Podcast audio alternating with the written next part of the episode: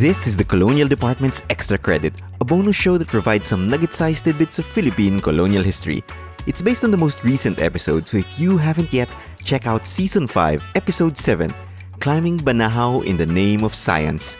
Then hop on back here for some extra credit.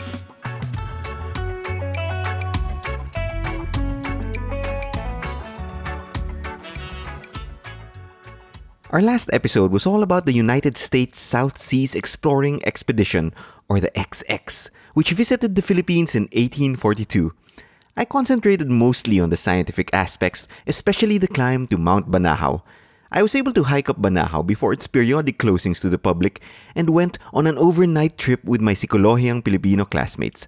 All of us were very nervous about going through the cave of the Juzgado because local lore says that only the sinless can pass to the other side. I think all of us were able to wiggle through the narrow Juzgado tunnel without anyone getting stuck, but I'm not sure.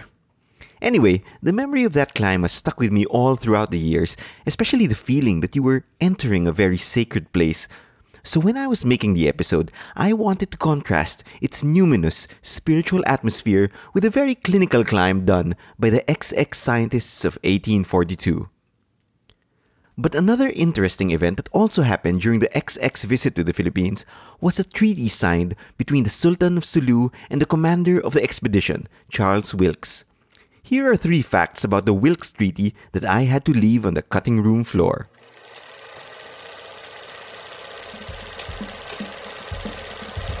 1.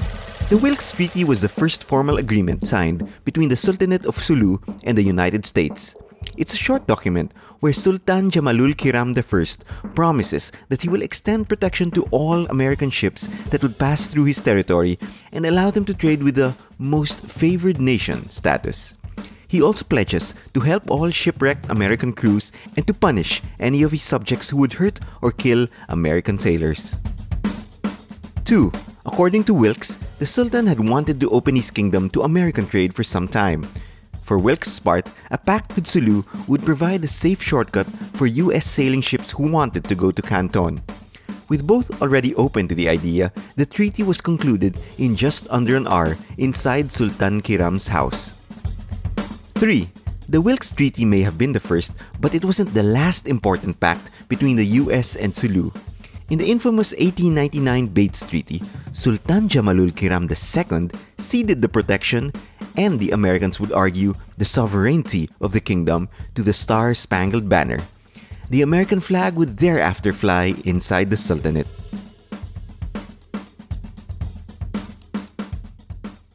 And now I leave you with a quote from Charles Wilkes, who describes meeting the Sultan for the first time in his memoirs. The Sultan is of middle height, spare and thin. He was dressed in a white cotton shirt, loose trousers of the same material, and slippers. He had no stockings. The bottom of his trousers was worked in scallops with blue silk, and this was the only ornament I saw about him. On his head he wore a small colored cotton handkerchief wound into a turban that just covered the top of his head. His eyes were bloodshot and had an uneasy, wild look, showing that he was under the effects of opium, of which they all smoke large quantities. His teeth were as black as ebony, which, with his bright cherry colored lips, contrasted with his swarthy skin, gave him anything but a pleasant look. On the left hand of the Sultan sat his two sons, while his right was occupied by his councillors. Just behind them sat the carrier of his betel nut casket. And that's it. Hope you learned something new today and check back next week for a new episode of the Colonial Department.